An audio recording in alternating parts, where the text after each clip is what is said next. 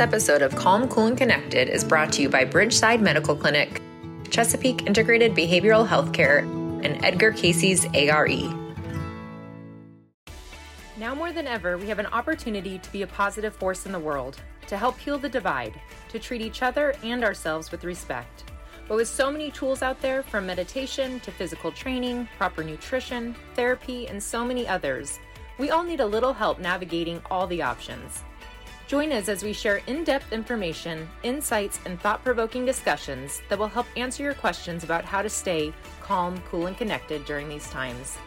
Welcome to Calm, Cool, and Connected, your guidebook to peace of mind. Hello, and welcome to Calm, Cool, and Connected. I'm your host, Dr. Elizabeth Fedrick.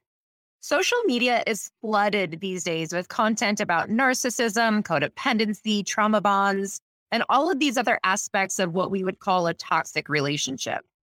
All of this information can sometimes be really confusing and overwhelming and lead, it, lead us to really second guess ourselves, our partners, and our relationship as a whole. Joining us today is Dr. Taylor Burrowes, a coach, consultant, and matchmaker. Dr. Taylor is here to help us to better understand the concept of a toxic relationship and some things we can do about that if we realize that potentially we find ourselves in one. Hi, Dr. Taylor. Welcome. Hi, Dr. Liz. Thank you for having me. Absolutely. Thank you so much for joining us. Before we jump in, tell us a little bit about you, the work that you do, your background. H- help us to understand who you are. Yes, I'm retired, and people usually get a little confused because I'm not old enough to retire. But I retired in 2019. I was a licensed marriage and family therapist and a licensed mental health counselor. So I just wanted to start working online independently outside of healthcare. And so now I function as a coach, consultant, and matchmaker online. Okay, got it. And so how did you get into relationships? So that's your your licensure was in marriage and family. Yes, my PhD was in marriage and family counseling with the specialty in trauma response. So I okay. worked predominantly with people who were adults or children survivors of sexual abuse. So I mm-hmm. have a trauma background specifically and and that's kind of I can't really do that work anymore, but obviously there's all this talk about trauma wounds like you said and people talking yeah. about boundaries and so all of that education is so important for the general population. And that's what I'm trying to do is really normalize some of this language for them. Yeah, and that's uh, the tie in between unresolved trauma and those attachment wounds and the connection to toxic relationships. I mean, there's a direct correlation there. Tell us, uh, how would you describe a toxic relationship? What are some key components of that? Well, I really like, like I said, to normalize it. So, for a general person, I would just say it's an unhealthy relationship. You know, that term mm. toxicity is just really sensationalizing the whole process and making it a pathological situation where sometimes it's just being in the wrong relationship and being with someone who doesn't know how to control their emotions enough. Like they don't know how to self regulate. And that becomes a contagion factor onto you as well, even if you're a healthy person. So that mm. type of relationship just really makes you worse off than if you were single. And that's when you really need to look at extricating yourself and maybe it's better to be single and on your own and like waiting for the right partner. Right. I love how you're you're normalizing that because you're so right. It is so sensationalized and it's become this this big trend and this big buzz and, and then we want to label everyone and we want to put everyone into a box of you know what wherever they fall in for the toxic relationships but you're right. A lot of times it just boils down to either we weren't taught how to have healthy relationships or we weren't taught how to regulate our emotions. Often it's probably more of an and versus an or, but so yeah. you're absolutely right. Yeah. So tell them you created something called stress languages. Well, the stress response theory goes way back to like the 1920s. I think it was Walter Cannon who was a physiologist, not a psychologist. And so he studied how animals respond under threat. So that has been around for a long time. And okay. a lot of people know about the love languages, right? Like yeah. that's something that's really popular by Dr. Chapman. Well, in teaching people about the love languages, and I also talk about intimacy, I really wanted to emphasize, and I've been doing this for years, but recently tagged it the stress languages and made a little quiz so that people understand they can be in a relationship or in a situation, even if they're not in a relationship, where under duress, they don't have to be in actual threat, but when they're emotionally overwhelmed, we have like this shadow side of us that comes out when we're under stress. And mm-hmm. so those are the stress languages. And the fifth okay. one is four, four like not so great stress languages that may, may be ineffective. And then the functional one is what we're shooting for.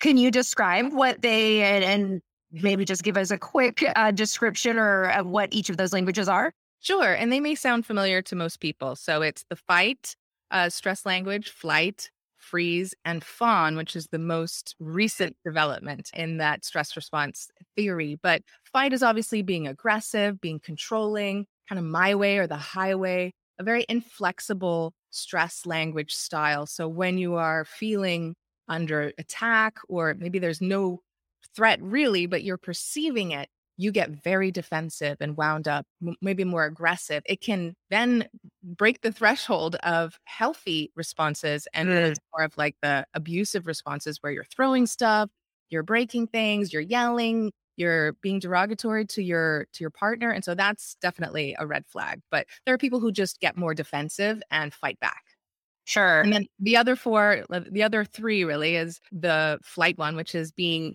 emotionally unavailable and kind of running away from things. They're all a little bit of, of avoidance of right. dealing with that stress and conflict. And the the freeze one is really withdrawing and becoming more numb and detached. And the fawning is caretaking to other people's needs. So it's not allowing yourself to take care of your own needs, but kind of fussing over other people. Mm-hmm. And then the functional is when you can be more resilient and have more stress tolerance. Okay. And that is really interesting because we see that. I mean, you and I both do relationship work. And so obviously we see a lot of that in the work that we do. I'm going back to what I said earlier that when we weren't taught appropriate coping or appropriate emotion regulation, and frequently this comes from we maybe didn't have somebody to co regulate with. And so there wasn't an understanding around when I'm feeling scared or when I'm feeling stressed, somebody's going to come co-regulate with me. And so right. to your point, we developed one of those dysfunctional responses because we had to adapt.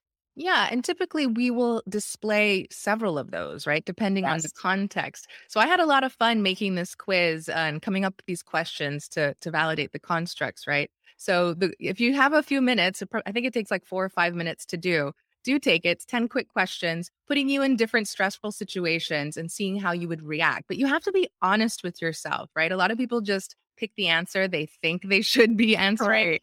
But then you don't get like all the good information at the end where it tells you what are your strengths and what are your toxic traits and how to circumvent those and really shoot to be more functional with your stress response, your coping styles, and be more functional.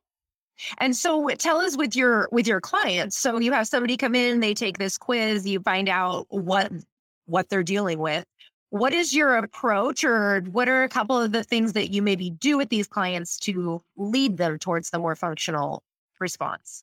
Well, I do a lot of general, you know, education about their body, like biofeedback, you know, looking at what their boundaries are, just the general 101 psychology stuff. But a lot of my work is centered around relationships. So it can be having more empathy and per- perspective taking with your partner. So if you mm. see them acting in one of these ways, you're not taking it personally, which is such a huge insight for people that usually they think they did something wrong or they have to fix it but when they realize okay this is something that you know my partner is experiencing and I'm going to have empathy for them and also not personalize it, maybe support and suggest the things that they can do to help regulate themselves and work together. But obviously, you can't do it for them. So if that's happening, then sometimes you have to step away or at least get, get some distance so that you can stay objective in that situation.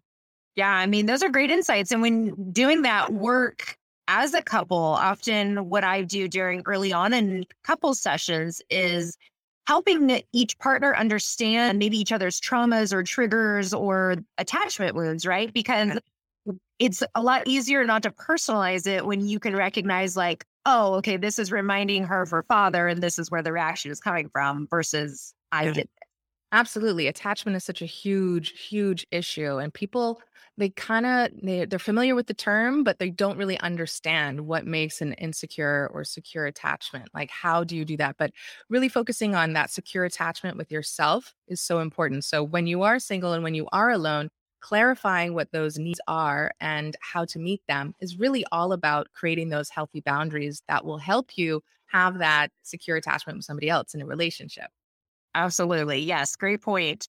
So, what would be maybe a takeaway that you'd want to give to our viewers uh, when it comes to healthy relationships? Like, maybe what is, I know it's such a loaded question, but maybe what is like a first step somebody could take, whether they're single or in a relationship, to work towards creating the basis of a healthy relationship?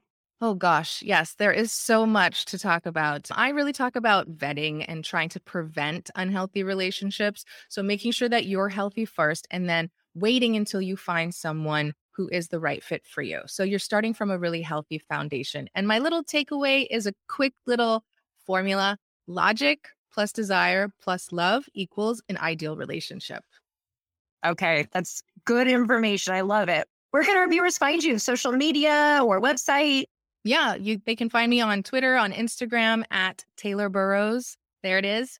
And my website is drtaylorburrowes.com. Very cool. Thank you so much for being here, Dr. Taylor. I appreciate it. Thank you too. Have a good day. You too. And thank you all for tuning into this episode of Calm, Cool, and Connected. Please make sure to find us on Facebook and Instagram, and also make sure to rate and subscribe to our podcast so that others can discover our content as well. Thank you again for joining us in this episode of Calm, Cool, and Connected.